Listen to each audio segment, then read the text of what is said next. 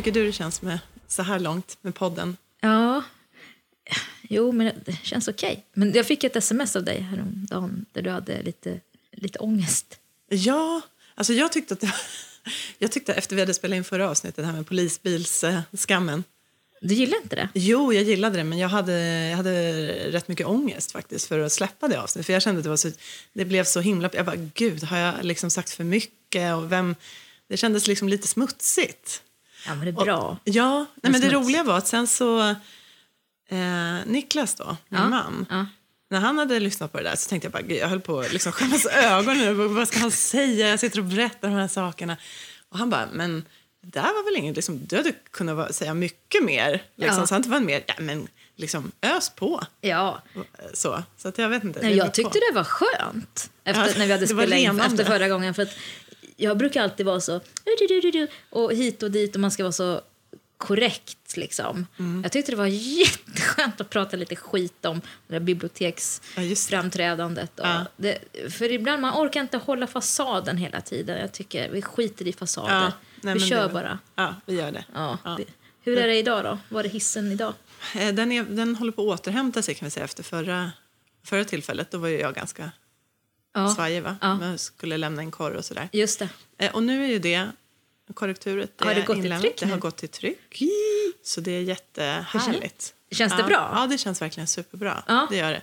Det har varit också liksom rent på, här, på ett personligt plan så har det varit ganska mycket ja, en situation kring ett av mina barn i skolan med ja, lite konflikter mellan barn som har krävt väldigt mycket energi. Eh, Men nu känner jag ändå att det på något vis är en lite lugnare fas. Både vad gäller då jobb, jag kan känna att nu, nu är det liksom lite nedförsbacke in mot julen och det är lite mer stilla i mig eh, än vad det har varit. Mm, så det är ganska bra. Och exakt när kommer boken ut? Ja, alltså den, släppdatum är ju 9 januari. Det är snart. Mm, jättesnart. Jättesnart. Ja, det det. Jag fick för mig det var i slutet av januari. Ja, nej. Du måste ju berätta här vad den heter. Det har du aldrig sagt. Har jag aldrig sagt det? Nej, jag tror inte det.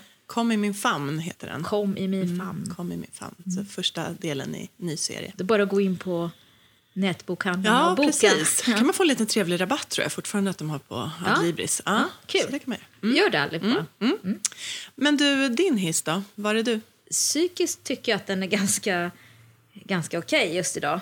Men däremot så har jag otrolig träningsvärk i hela kroppen. Just det, jag åkte skidor. Mora. Ja, jag åkte Ja. skidor i helgen och så fick jag liksom lite feeling där så jag åkte nog lite lite väl långt för att det skulle vara säsongspremiär och så. Så tänkte jag, ja, men nu passar jag på. Det är inte alltid det snö i Stockholm så att det var så fint där och så. Men jag har så ont överallt idag. Jag har ont i, i ljumskarna, jag har ont i, i tårna, liksom tånaglarna och i revbenen. Jag vet inte, jag känner Vad har du mig- gjort? Ja, men jag vet inte. Ja, man är ju inte 45 längre.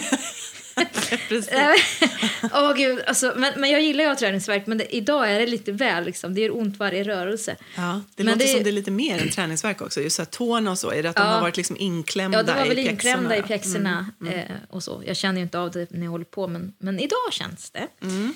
Men det är kanske därför som jag mår ganska bra eh, psykiskt nu också, för jag fick ju mycket frisk luft och dagsljus och så. Så jag känner mig lite, jag känner mig ganska pigg ändå. Mm. Eh, om man bortser från, men får sitta still så går det bra. Ja, härligt. Mm. Och var är du då med jobbmässigt, skrivmässigt?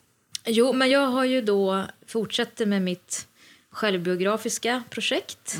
Och jag inser ju nu hur svårt det är att skriva självbiografiskt.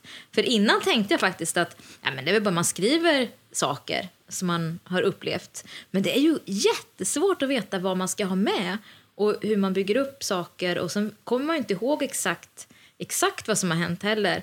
Eh, Så man måste ju hitta på. Och var går gränsen där? Jag har haft mycket såna tankar kring vad man får göra och inte får göra i självbiografins ram. Ja, det. liksom.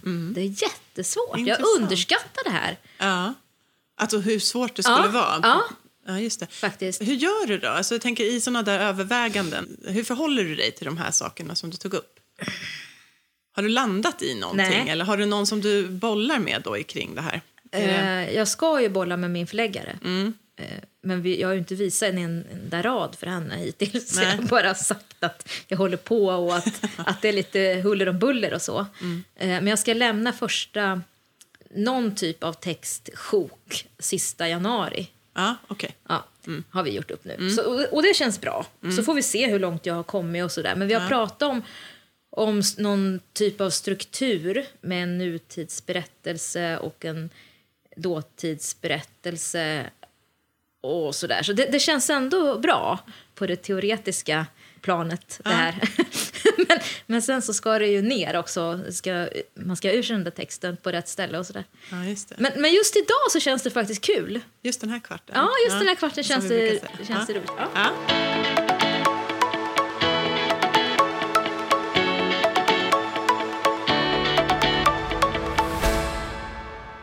Du har varit i kloster.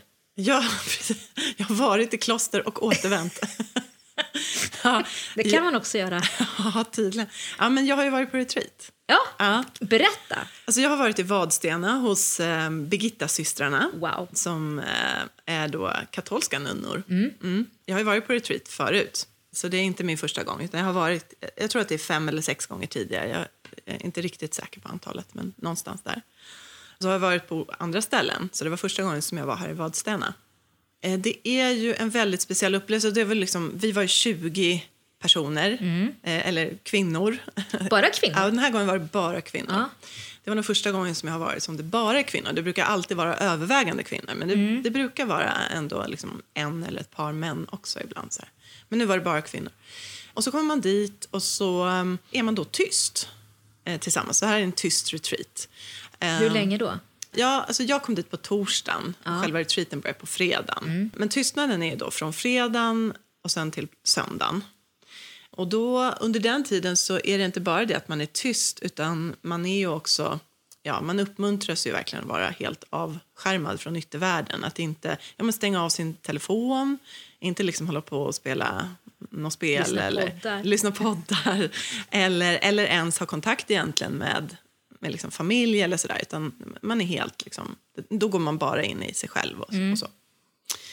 Eh, och sen så är det ju då uppbyggt så att man har eh, måltider, gemensamma måltider.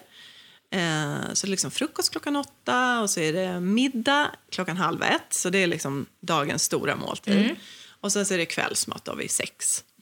Men i, i övrigt så har man egentligen inte... Ja, sen finns det då ett program som är, de kallade det för meditationer. Så det var vid fyra olika tillfällen så hade vi de här meditationerna. Och det var kring ett tema som den här gången då var bräcklighet. Eh, då var det då nunnorna som höll i de här meditationerna. Och så, det var olika nunnor som då reflekterade utifrån ordet bräcklighet. Och, eh, de tog liksom, ja, men, såklart, så tog de ju några så här eh, religiösa, utgick från några religiösa berättelser, men de hade även andra delar. Det var någon som pratade om någon gammal radioreklam och eh, liksom relaterade den till det här temat. Och, och så. så att, och de pratade om liksom personliga erfarenheter också.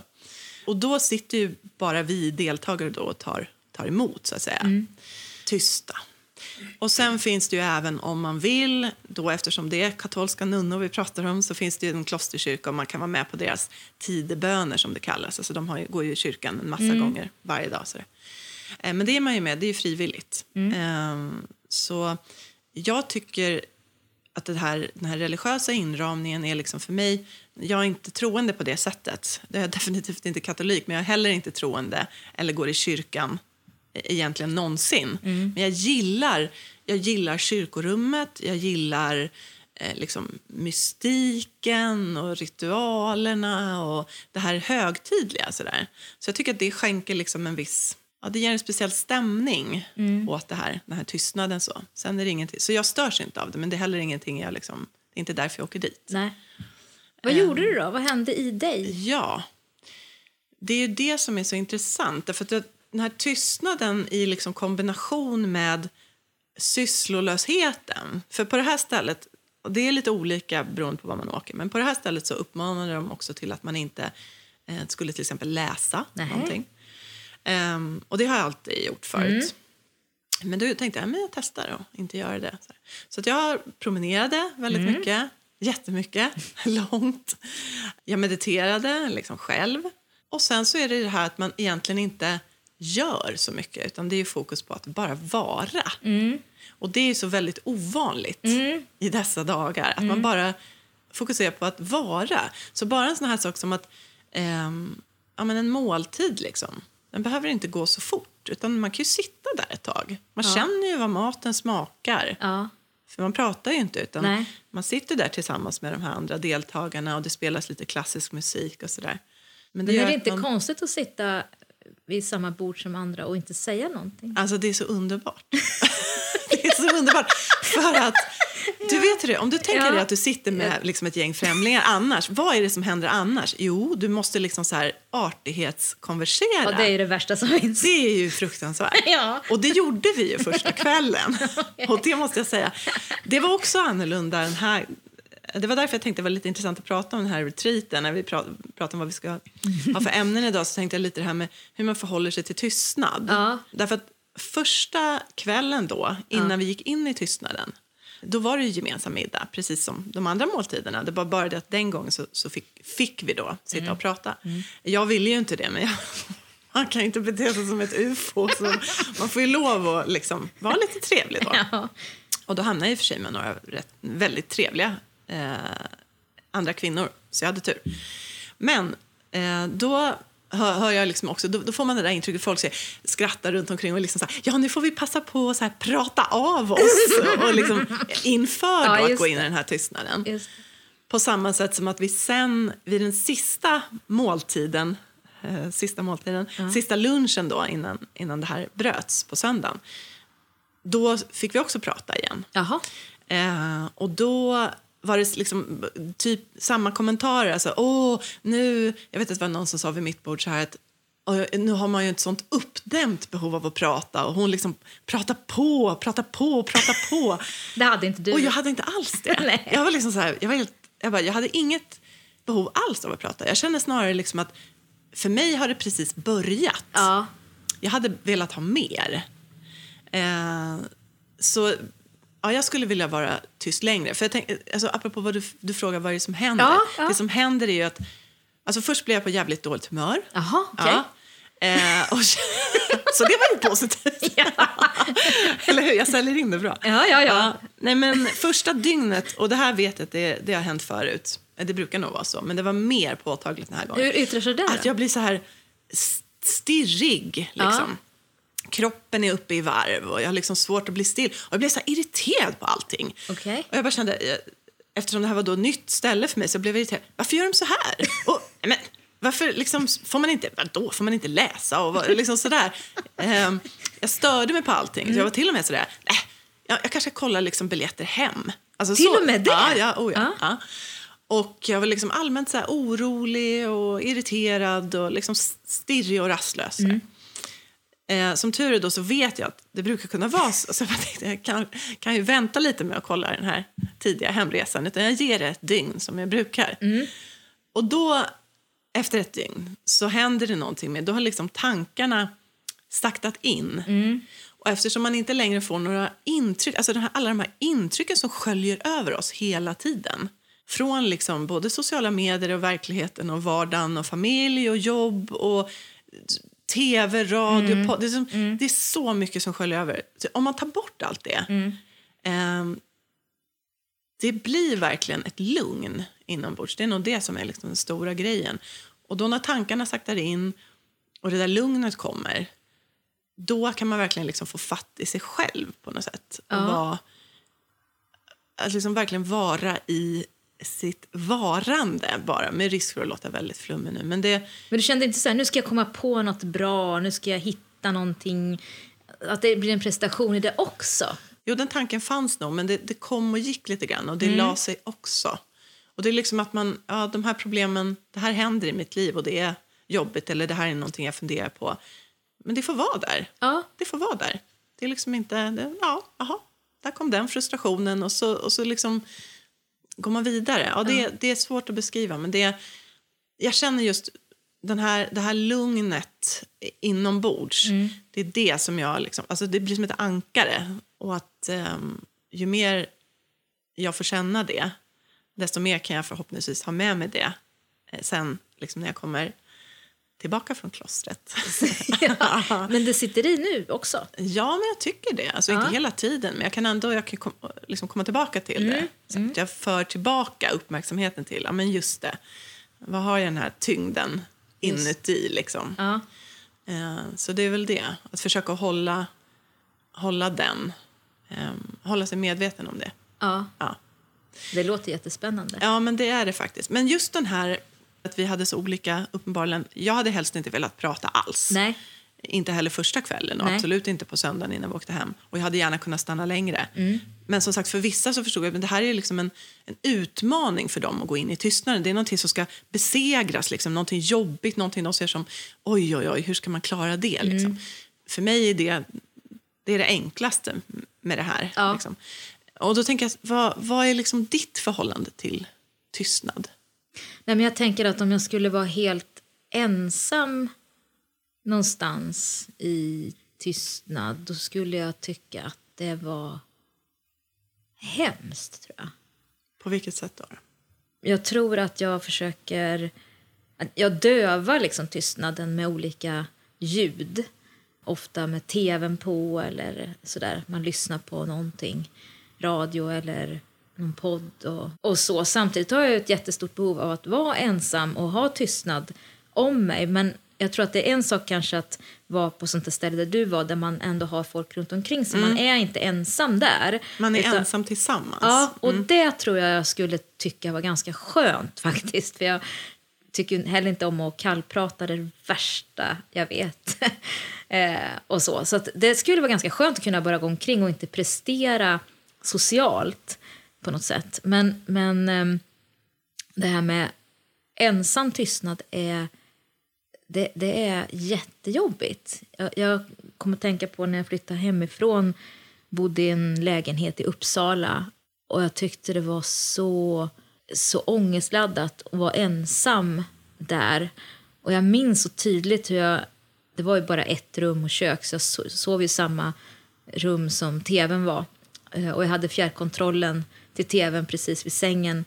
Och det sista jag gjorde innan jag somnade var att slå av tvn och det första jag gjorde när jag vaknade eh, var att slå på den. Mm. Eh, så jag får fortfarande nästan lite så här ångest när jag, när jag tänker på Malou von Sivers och han Bengt, vad heter han den här andra mannen ja, som var... Bengt, ja. Bengt. De var någon typ av duo. Ja, precis. Bengt när, Magnusson. Bengt Magnusson, ja, ja. ja, precis.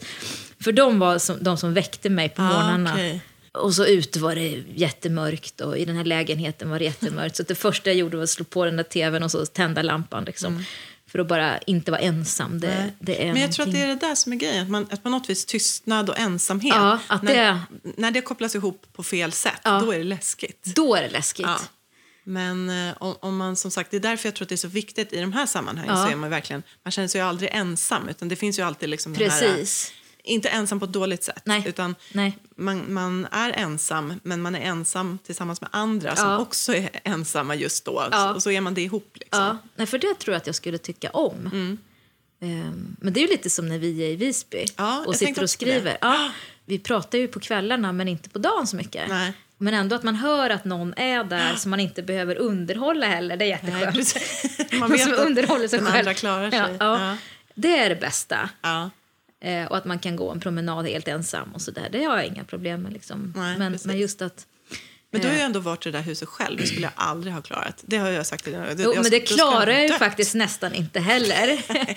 jag, jag mådde jätte, jättedåligt mm. vid, vid några tillfällen när jag var där ensam. Mm. Så där på riktigt. Vi pratar alltså på riktigt, så jag tänkte att jag skulle ringa psykakuten. Ja, men jag förstår det. För ja. Det är så jag föreställer mig själv. Ja. Jag skulle inte våga försätta mig Nej. i den situationen. Det är väldigt tyst där i det huset ja, det också. Det. Helt det så här, öronbedövande tyst. Nej, det är ju Bonnier som har ett hus på Norra mm. Murgatan i Visby där vi mm. har varit några gånger. Mm. Även poddat därifrån har vi gjort. Mm, precis. I den andra podden. Mm. Nej, men, Nej, men det, det, tyckte jag var jättehemskt liksom. Och man är också utslängd från sin egen vardag. Det har jag mm. svårt för. Det här med hotell. Att det känns som att jag är helt, jag vet inte vem jag är mm. då. Mm. Vaknar någonstans och jag vet inte vem jag, var, var, varför är jag där? Har jag något liv? Var hör jag hemma? Jag tycker det är jättefruktansvärt. Och det blir värre och värre hela tiden faktiskt. Ja, det är viktigt det där. Alltså, jag tänker när man åker bort sådär just, mm. för det både du och jag har gjort, alltså vi har varit i Visby tillsammans och sen så, jag har åkt på några andra såna här skrivresor, att man liksom sitter några dagar Ja. någonstans. Ja. Och, eh, men det tror jag vi har pratat om tidigare också i vår, tidigare podd. Mm. Att det har, det har ibland kunnat bli helt fel, alltså riktigt så här ångestframkallande. Eh, eh, jag har suttit på något eh, jätteläskigt hotellrum i Sollentuna liksom, med så snabbtågen som, fjärrtågen som dånar förbi precis utanför och jag vågade inte gå ut. Och det, var liksom, nej, det, var, det var så mycket ångest. Och sen så har jag varit på andra ställen där man väl känner att allting, det, det finns lite liv runt omkring. Ja. Eh, man kan komma och gå lite, man kan gå ut och sätta sig där det, är- där det är folk. Ja. Man är fortfarande ensam, men det, det pratas lite runt omkring. Ja. Liksom. Ja. Så det är såna där saker som är... Det tycker jag om. Ja.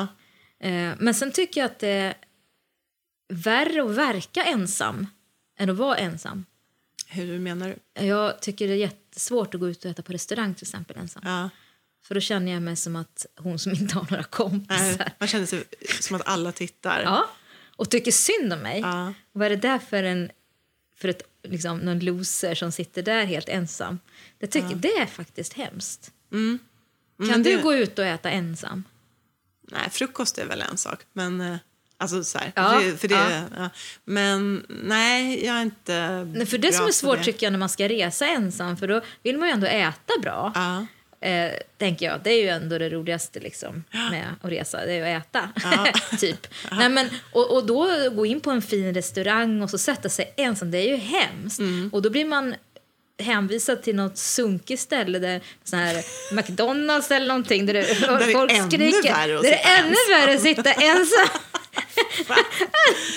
men men jag måste bli bättre på det känner jag. Ja, det är kan vara någonting här- att testa. Liksom. Ja, man kanske ska med sig en bok eller någonting och sitta och vara Ja, man lite... kan ju börja med det och sen Ja. så kan man försöka vänja sig av med den där boken. Alltså det är lite spännande, tänker jag, att bara liksom reflektera över varför man känner så starkt kring det. Ja. Och vad händer om man ändå går ut och Ja. sätter sig ensam? Och vad händer om man inte tar med den där boken? Precis. Vad är det man inte vill möta? Vad är det man inte klarar? Så det är, jag tycker att det är ganska spännande, måste Ja, jag säga. ja. Att det är liksom inget farligt. Nej, det är inte Så det. det handlar om någonting i en själv. Det väcker någonting i en själv. Och vad är det? Och då tänker jag, Precis. då kanske man kan komma, man kan få syn på någonting i sig själv om man vågar. Ja. Samma med retreat. Men jag tänkte på det här med tystnad. Att det, ehm, det finns ju så finns så många olika sorters tystnad också. Mm. Det finns liksom den här vilsamma tystnaden då. Som jag, alltså det här kravlösa. Mm. Att man, det är ganska skönt att bara ha det tyst omkring sig. Sen finns det ju liksom, eh, det finns en vördnadsfull tystnad. Alltså jag tänker på det här med tyst minut. Mm. Ja. Eller att man, när man går in i en kyrka eller Mm. så. Att det, det är liksom någon form av, ja, det, det är ett sätt att visa vördnad eller Mm. respekt. Sen finns det en straffande tystnad. Ja. Alltså att det här med att ge någon the silent treatment. Ja. Att man ignorerar någon, man Ja. inte svarar på sms eller man inte pratar med den. Eller, det är ju otroligt liksom stressande. Det kan ju vara en väldigt så här, ja men det är någon form av härskarteknik eller en straffande en Den kör jag med tystnad. ofta. Gör du det? är det din eh, Ja, det är min grej. specialitet? Det är min specialare. Är det, du gör det när du blir arg? Mm, det var tyst. Då blir bara tyst. Ja, men det är bra att veta med tanke på att jag inte alltid får svar på mina sms från dig. Så Hur ska jag tolka det? Jag lär Nej. mig saker här. Nej, Men det är nog mer bara att jag är disträ, tror jag. Det är både ja, och. ja, det säger du nu. Eh, nej, men jag, jag tror att jag blir eh, snarare tyst än Mm. att jag börjar skrika och så. kan vara tyst väldigt länge också. Mm. Månader kan jag vara tyst. Ja, okej. Är du som där? Så här riktigt långsint? Ja. Men ehm, sen finns det ju den här pinsamma tystnaden. Mm. Alltså att man eh, som liksom blir i sociala situationer. Man kanske antingen träffar någon som... Ja, men av någon anledning, det, det blir liksom lite obekvämt Mm. och så känner man en press på att säga någonting. Och så här. Jag har, ehm, för några år sedan, ganska många år sedan, så träffade jag en eh, gammal gymnasiekompis Ja. som jag inte liksom, kände speciellt väl ens Nej. på gymnasiet. Men Nej. i alla fall, vi träffades på tåget. Typiskt också. Tåget in till stan. Och det skulle liksom, då vet ju båda två så här, okej nu har vi en halvtimme framför oss här där vi måste sitta och prata med varandra. Mm. Eh, och så gjorde vi ju det och liksom checkade ju av alla de här. Jaha, vad gör du nu? Och vad, vad flyttade du sen? Ja, du har flyttat ja, just det. Ja, jag har också flyttat. Var bor du nu? Och jaha, vad spännande. Ja, jaha, ni renoverar. Ja, du vet sådär. Alla såna här, jaha, barn. Ja, men vad spännande. Lycka till. Ja. Eh, så gjorde vi, klarade vi av det där. Liksom. Vi lyckades fylla ut den här halvtimmen då, som vi Ja. var tvungna att sitta tillsammans. Och så bara, ah, men ha det bra. Så här. Och sen morgonen efter träffades vi igen. Nej. På samma tåg. Förstår du? Och då, Nej. då hade vi ju ingenting mer att prata om. För vi hade, vi hade ju redan pratat om allt dagen Nej. innan. Åh. Och då känner jag just det här, den här pinsamma, besvärande tystnaden. Liksom. Det var ett sånt exempel. Åh. Ja, jag fattar precis. För det där, jag tänkte precis säga det när du började prata om det här med man träffar folk. Om man träff, träffar någon på tunnelbanan och så säger man åh hej vad kul så här. och så hoppas man liksom att den där människan ska gå av efter tre stationer och så bara hur långt ska du åka då? Var ska du? Och så bara ja jag ska till Skanstull och bara nej nej nej nej kan inte gå av lite tidigare? Eh, ja, i alla fall. Eh, så, och då just det här kallpratet liksom, om man kanske hade barn i samma dagisgrupp. Ja. Och sen dess har man liksom inte... Nej. Och, och de samtalen räcker ju kanske i tio minuter liksom. Men, men sen är det ju slut och så ska man försöka hålla igång någonting. Så. Men, alltså, men då finns ju alltid det gamla beprövade tricket. Eh, inte, inte, ibland är det så här bara att man måste för att man står framför Ja. varandra i samma tunnelbanevagn. Ja. Men har du aldrig liksom låtsats inte se? Jo, gud! det gör jag ofta. Och då tänker jag så här, om man gör det Ja. och så tänker man så här, ja, ja den andra såg inte mig. Nej. Men det kanske den visst gjorde, för Ja. den gjorde likadant. Ja. Den gjorde samma taktik. Men, men då, då är det ju bra. Men vad är det med det här kallpratet som är så hemskt då? Nej, men jag, jag kan tycka liksom att kallprat ibland kan funka om den andra svarar. Om, Ja. det ändå kommer, om bägge anstränger sig, då tycker jag att det, att det funkar eh, en stund. Så här. Men, men om man frågar saker och bara får så här ja och nej-svar, det är jobbigt. Och ingen frågar tillbaka, utan det är Nej. liksom, man frågar och så, ja, jo, vi åkte till Bahamas, jaha. Och så kommer det liksom inget mer. Och, så, och till slut så blir jag nästan så här, får fysiskt ont i, i kroppen av att försöka hålla igång. Ja, alltså jag relaterar det till det så du säger. Jag undrar tråkigt. om du är som jag då, att, för jag har alltid varit så där att jag känner som att jag har något, jag tar på mig ett ansvar i att jag ska föra den här konversationen Ja. framåt. Ja. Och det, det, det är det som blir så betungande Ja. då. Och speciellt då om den andra tycker att, ja ah, vad skönt, jag behöver inte. Nej, jag behöver inte bry mig. Nej. Man blir helt dränerad, man blir Ja. helt trött. Liksom. Ja. Men sen tycker jag också att det är någonting med, de, där- med det där pratet som är... Jag blir mer och mer liksom, eh, freakig på det sättet att jag, jag får svårare och svårare överhuvudtaget för kallprat. För Ja. tänker, liksom, det ger ingenting. Nej, det ger blir, ingenting. Det är nästan, det är nästan tar istället. Bara för att det är så... Meningslöst. Ja. Ja. Och i det så blir det nästan falskt. Ja. Det är liksom så här, jag, du vill inte stå här och, prata om de här sakerna och inte jag heller. Och ändå gör vi det. För fan vad ovärdigt. alltså, är det inte någonting lite ovärdigt över det? Jo. inte, men, ja, jo, men det är ju det det. är tärande. Ja, det är tärande. Då lyssnar jag hellre på något. Ja, faktiskt. Eller, jag skulle säga bara så här, att någon sa, men du, ehm, vad är viktigt för dig här i livet? Man bara kunde prata om något riktigt. Eller så här, Ja, ja. eh, jag vet inte. Ja, jag vet. Jag Ja. förstår precis vad du menar.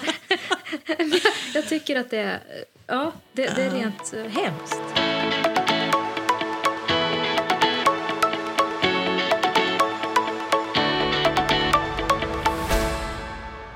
Jag såg att Lars Winnerbäck fyllde Globen här om dagen. Mm. Ja, så kom jag att tänka på en grej när jag läste recensionerna av det där. Ja. Ja. Jag har lite dåligt samvete nämligen för Lars Winnerbäck. Har du sårat Lars Winnerbäck? Ja. Vad har Eller- du gjort mot Lars Winnerbäck? Nej, jag har inte... Jo, men alltså det blev fel en gång. Jaha. Fast det var inte mitt fel. Det var, det var så här att... Ja, jag ska berätta det här nu. Ja. Jag skäms lite. Mm. Det, det är liksom en tagg som sitter i mitt hjärta av det här. En, en, en tagg av skam? Ja, Eller, ja, ja, okej. ja. Dåligt samvete. Mm. Det, var un, det var väl... Vilket år kan det här ha rört sig om? 2000 kanske? Mm. Ja. Det är länge sedan nu. ja. Jättelänge Den sedan. taggen har suttit i nästan 20 år. Ja. Mm. Det är dags att dra ut den. Ja, precis. Ehm, då jobbade jag på eh, Expressen Nöje. Mm. Eh, och så hade vi en artikelserie där som hette Mitt smultronställe. Och så skulle vi ta olika kändisar, artister till... De, de själva skulle få välja en plats där de, dit de gärna sökte sig. Eh, och så skulle man vara på den platsen och så skulle man göra en intervju där och så skulle det bli liksom ett reportage. Då. Ja, eh, och jag tyckte på den tiden att Lars Winnerbäck var jätte, jättebra. Det gör jag faktiskt fortfarande, Ja. fast jag, det känns lite konstigt bara. Ja, men i alla fall. Du kan inte frikoppla från... nej, nej, precis. Så att jag eh, tog kontakt med Lars Winnerbäck och frågade vilken var... Han skulle då också ha någon typ av turnépremiär eller spela på Gröna Lund eller någonting sånt. Han var så stor redan då. Han var jättestor då. Ja, ja. ja, Ja. det kanske var då han var som störst. Vet, Ja, jag tror- precis. ja.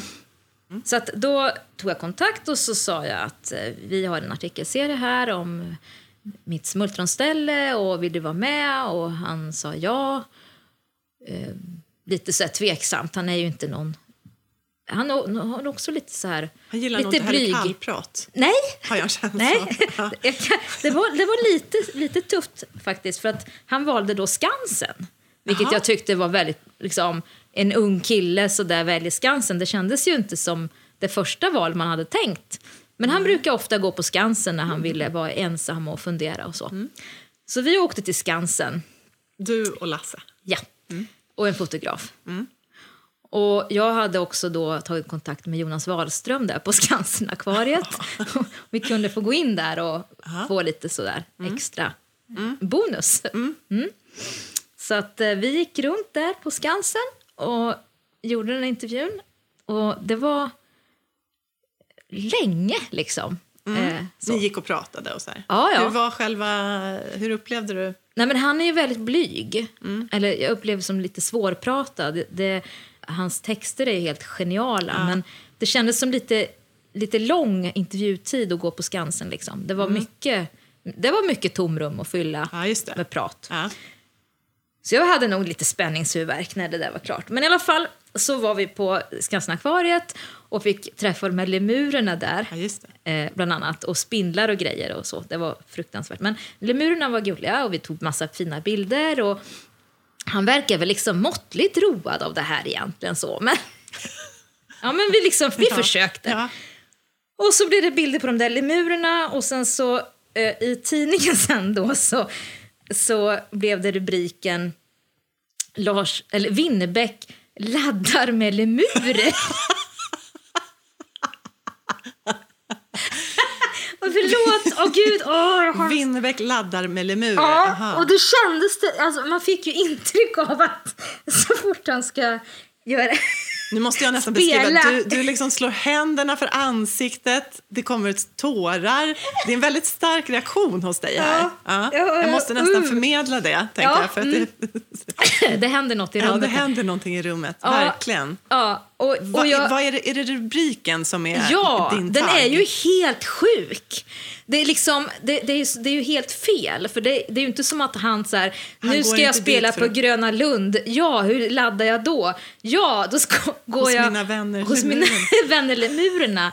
Det vart liksom jättekonstigt. Och jag vet att jag skrev ett mejl då faktiskt att jag tyckte att den här rubriken vart lite underlig. Han hörde inte av sig och Nej, sa och han fan. svarade inte. Nej. Det var ett tyst eh, bestraffning där. Jaha, där var det verkligen silent Ja, för han Aha. svarade inte på det här och jag kände mig olustig. Ja. Och sen efter det så gav inte han några intervjuer på flera år. Och sen, för kanske tio år sedan, Mhm.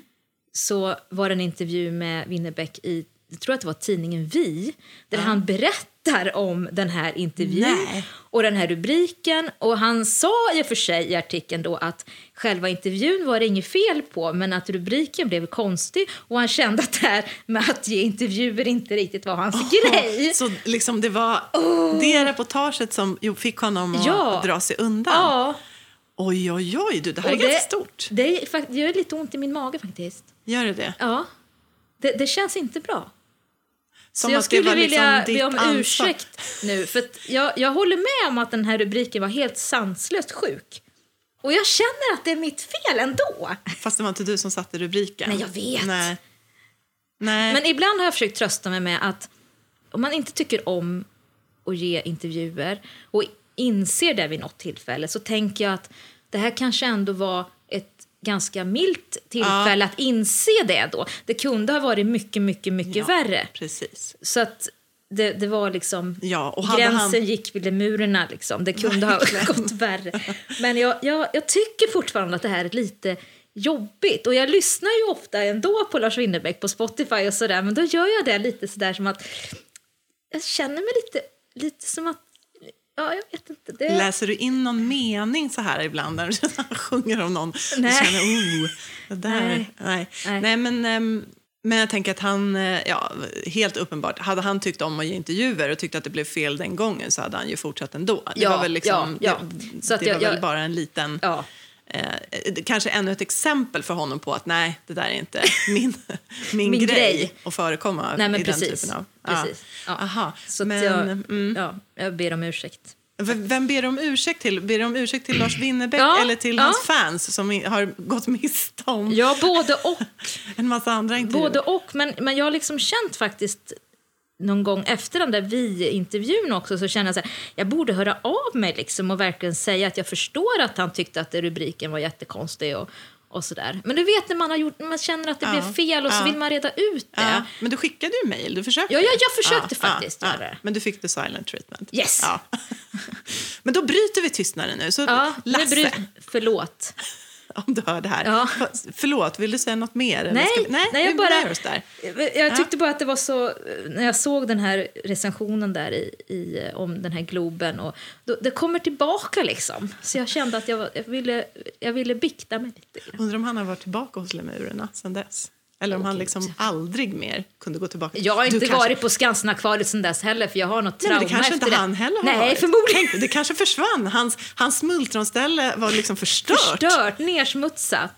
Åh, Lilla Lass. ja. Ja, ja okej. Men vad fint att du biktade dig här. ja, Ja, förlåt. ja förlåt.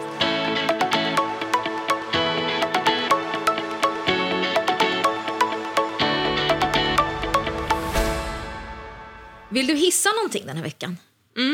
Jag skulle vilja hissa en dokumentär Mm. på SVT Play. Eh, Det har ju varit, eh, jag tror att det heter Sweden, eller eh, en horse show någonting. Gud vad Ja, dåligt när jag ja. inte vet. International Horse Show bla bla bla. Ja. Som har varit nu i helgen. Just. Med massa hästtävlingar och sådär. Bland annat faktiskt har de ju ett moment som heter Stjärnornas hoppning. Mm. Där bland annat en av våra kollegor, Sofie Sarenbrant, Det är ju var med och helt hoppade. otroligt. Ja, jag såg henne, det var fantastiskt. Hon var faktiskt jätteduktig och hon hade en galen häst. Så jag fattar inte hur hon vågar. Jag gud, jag är så väldigt imponerad. Ja. Heja, Ehm, Sofie. Heja Sofie, verkligen. Och att hon hinner, men det är, ja, det är en annan... Att hon törs och att hon hinner Att och hon att törs hon... och hinner. Alltså, jag är jätteimponerad. Ja, sjukt imponerande Ja. faktiskt. Men i alla fall, då tänkte jag på, på temat hästar, Mm. som inte är någonting som ligger mig alls nära. Jag är ingen hästtjej, har aldrig varit. Jag, jag är allergisk för det första. Två, jag är livrädd för hästar. Jag Är du de, det? Ja. Ja. Alltså, jag tycker de är, känns som livsfarliga nervknippen. Det, det är ju de. På 600, ett nervknippe på 600 kilo eller vad de kan väga. Jag vet inte. Ja, de känns farliga. Mm. I alla fall. Icke desto mindre så har jag en... Eh, jag har några favoritdokumentärer och en av dem är eh, en som handlar om hästen All In. Mm. Som ägs av Peder Fredriksson. Eller han- den ägs inte av Peder Fredriksson utan den ägs av, Av någon någon, an- annan. någon men det är han sponsor, som, Ja. exakt. Men han eh, har ju den här hästen i sitt stall och han rider den. Och de har ju liksom, eh, de är ju ett av världens bästa ekipage som Mm. jag förstår det. Eh, och den här hästen är någonting alldeles i världsklass. Eller den har blivit det i hans händer. Ja. Den är så jäkla bra den här dokumentären för den handlar om den här hästen som sagt men den handlar om deras samspel. Och den här hästen All In, eller Allan som de kallar den Ja. lite mer då i vardagligt tal. Den är ju, han är, jag känner igen mig lite i Allan, det är nog det. Att Allan han är liksom, han kan vara jätteduktig under rätt förutsättningar men han kan också vara väldigt så här, vrång och introvert och han är rädd för en massa saker. Och, och liksom, han kan bli farlig när han blir eh, stissig. Ja, Till skillnad från dig jag sitter där i polisbilen så känner jag mig... Eh, nej men det är någonting med honom. Jag, jag, han visar liksom någon, han är, han är, ah, han är en häst med många bottnar. Och det som är så fint i den här dokumentären det är ju hur Peder Fredriksson också förstår honom och verkligen bryr sig om honom, ser honom som en varelse. Inte bara vill liksom maxa hans prestation utan att han ehm, möter honom där han är. Han ser honom liksom som en, som en varelse och vill att han ska må så bra som möjligt. Och inser liksom, istället för att försöka maxa hans prestation så ska han få honom att må så bra som möjligt. Och det tycker jag är någonting, för det är då han kommer att göra Ja. sitt bästa. Och jag tycker det är så fint, för man, det kan man ta till sig Oavsett om det gäller en häst eller sig själv eller man är chef och har med andra människor att göra. Ja. Så faktiskt att eh, om man kan skapa bästa möjliga förutsättningar för folk att må, eller för sig själv att Ja. må så bra som möjligt. Ja. Då kommer man också att Kunna prestera. göra sitt bästa. Ja. Oavsett om man är en häst som vars jobb det är att vinna och inte se bara problemen med de här problemen utan också att Nej, det, Precis, så här är man det. får finnas. Ja, man får finnas. Man får finnas. Även om man är lite Eh, tokig ibland. Ja, och man kan också bli, eh, och det visar verkligen den här hästen, Mm. man får finnas och man kan också bli någonting alldeles, alldeles extra. Mm. Även om man inte liksom är den här eh, perfekta och enkla varelsen. Mm. Så jag rekommenderar den till alla och den finns på SVT Play som sagt. Det bor en Allan i oss alla, ja. typ. Eller de flesta av oss i alla fall. Ja. Vad, har du Härligt. något som du vill hissa? Eh, nej, men jag skulle vilja tipsa om Karin Smirnoffs två böcker. Har du läst dem? Ja. ja, den ena, den första har jag läst. Ja, har du inte den andra? Nej. Nej. Gör det. Alltså, hon skriver så bra. Ja, fantastiskt. Hon skriver så där bra som man blir irriterad. Man Ja. tänker, varför ska jag Man kan skriva bli böcker? nedslagen. Ja, men, men, men man blir så imponerad Ja. så att det... det åh, de är så fina. Eh, den första heter eh, Jag får ner till bror. Mm. Och den andra heter Vi får upp med mor. Precis. Och eh, det är någonting med hennes språk, hennes, det är så vitalt, det är så liksom unikt på något Ja, sätt. det är det verkligen. Hon har verkligen en egen röst. När man Ja. pratar om att ha en egen röst, Så har det hon har det. hon. Ja. Eh, och, och när jag läste den här senaste då blev det så där tomt efteråt så att det finns ingenting som liksom matchar det. Jag har svårt att... Och, jag har läst massa böcker efter det också men, men den liksom... Det är svårt det där när man har läst någonting som är så bra. Ja, det stannar Eh, kvar i kroppen på något vis. Mm, Det stannar kvar och man vill liksom börja om bara med den igen för att den är så fin. Ja, Eh, Så de skulle jag verkligen Mm. vilja rekommendera. bra tips.